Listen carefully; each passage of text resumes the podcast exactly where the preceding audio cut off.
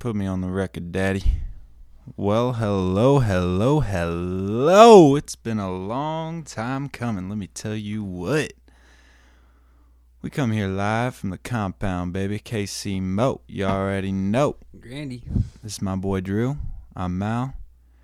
And we about to blow your motherfucking mind. Maybe not. So, Probably not. we sit here tonight on this decent Wednesday night. Man, we got a lot going in our own lives, and I know you got a lot going too. So, we thank you for taking this time out of your day, evening, morning to just listen. Sometimes that's uh that's what we need to do. So, it's my boy Drew. I haven't known him for that long, but I'm just here to listen tonight with you, and this is Drew's story. He's gonna tell you how uh, him and I got to know each other, and uh, what brought him to me, and how his life has progressed since, and what his life looked like before we got the pleasure of knowing each other. Drew, Hey, what's up? what's up? Um, yeah. So, I guess won't tell a complete life story, but um, grew up pretty normal, average, you know, life. Uh, had plenty of friends, you know.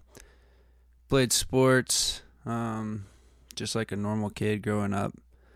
Um, and yeah, so getting into high school, um, just completely fell into the whole um, lifestyle of partying and you know just having fun on the weekends and um, Living for the nights. Living for I the know all about it.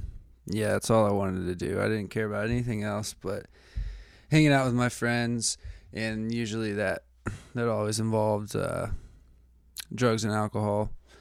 Um, you know, I slowly got introduced to each and every substance you could probably name, and um, of course, it started with uh, weed, You know, Mary Jane, yeah. smoking weed. Uh, Smoking away.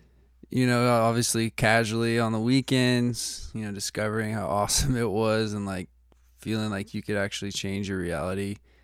Um, it was just new and awesome, and it, you know, it felt like we were getting away with something, which was half the fun, you know, sneaking out and whatever. And of course, that turned into, you know, drinking and uh, just, you know, doing whatever. It, it slowly progressed to, you know, graduating to every drug, um, pretty much out there. Uh, you know, I wanted to try everything at least once, um, and you know, just a few of them stuck as my drug of choice, and um, didn't stop for a really long time. Um, started using drugs and alcohol. I think when I was like 13, and then didn't stop till I'm 26 now. Um, yeah, so got into opiates pretty pretty heavy um, after high school. I had tried them a few times during high school, but never uh, never really saw a problem with them. Um, you know, I would always have you know alcohol and weed there every every time, every day. Um, specifically weed. I you know if I didn't do anything else, I was definitely getting high on something. Um, so yeah, I, I got really deep into oxys, um, to a point where you know it started to affect my relationship with the girl I was um, in a relationship with, and uh, yeah, it was kind of just a big secret um, to everyone what I was what I was doing. You know, I would be partying with everyone, but um, a majority of them didn't know that I was also um, doing pills in the bathroom or escaping the party to go get more drugs or you know, I was just always hiding everything from everyone. Uh, I think which was my biggest downfall was to not letting anyone in.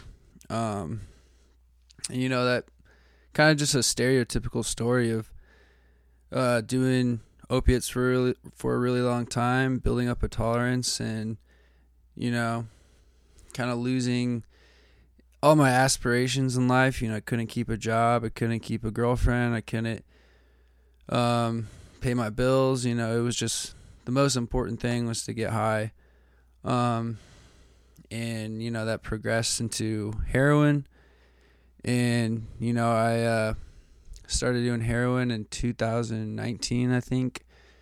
Um, you know, took me a few times to of turning around from going to pick it up for the first time, but you know, eventually I fell into it and just tried it for the first time, and uh, the rest was history. After that, you know, I was completely hooked, and I didn't really care anymore. You know, it was it came to that point. I told myself I would never get to that point, and uh, it happened, and I just kept doing it, kept hiding it from everyone.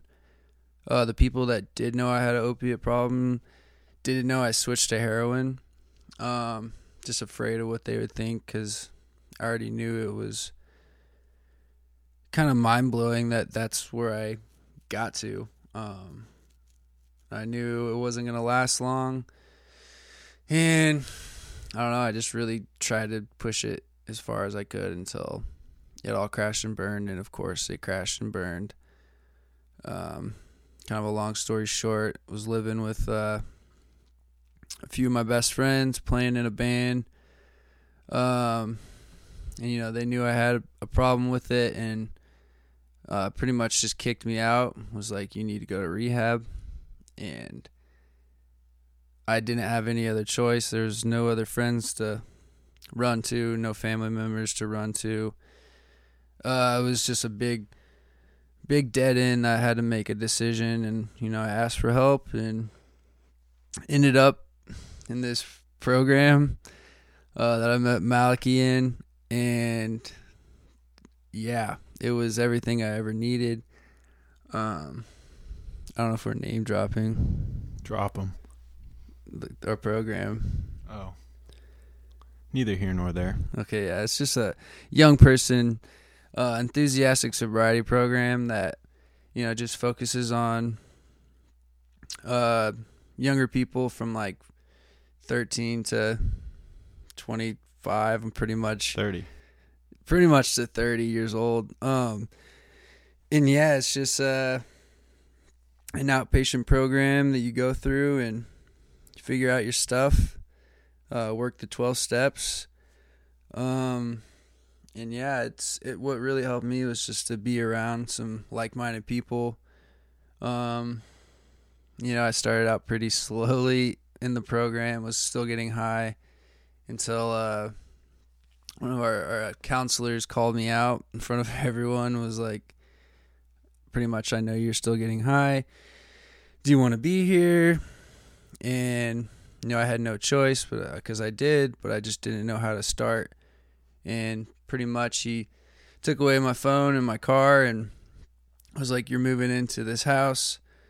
Um, with a couple guys, and kind of this is your last shot and you know that happened. I moved in with Malachi, um, which had actually asked me the first day I ever met him. First day I was checking out the group, he was up there at the at our shop, um, and pretty much just asked me if I wanted to move in with him, and I was like, "Bro, I'm a heroin addict." like, that's a wild suggestion. Um, so it kind of caught me off guard, but later on you know, it all just worked out, and now we work together, we hang out together, we go to meetings together, and now we're doing a podcast together. We eat together, we shower together, we do it all, baby. Yeah, it's it's a it's a nice little relationship. Um, but yeah, it's kind of a short story of how it all went down. Pretty normal story, but um, really really happy um of where I'm at right now in my life. Everything is completely different. Um, I've gained relationships back with people I thought I, you know, burned burned a bridge with. Um, just so many things. All the things I thought were gone or that I couldn't achieve have come back just by like following the simple program and just kind of surrendering everything to a to a higher power, something greater than myself, and it works for me. Um, and yeah, I guess we're just here to kind of share our experience and like hopefully in the future bring some other people that we know to come on and you know share their experience and just kind of talk, I guess. Mm mm mm mm mm. Well, there you have it, folks. That's just a taste too.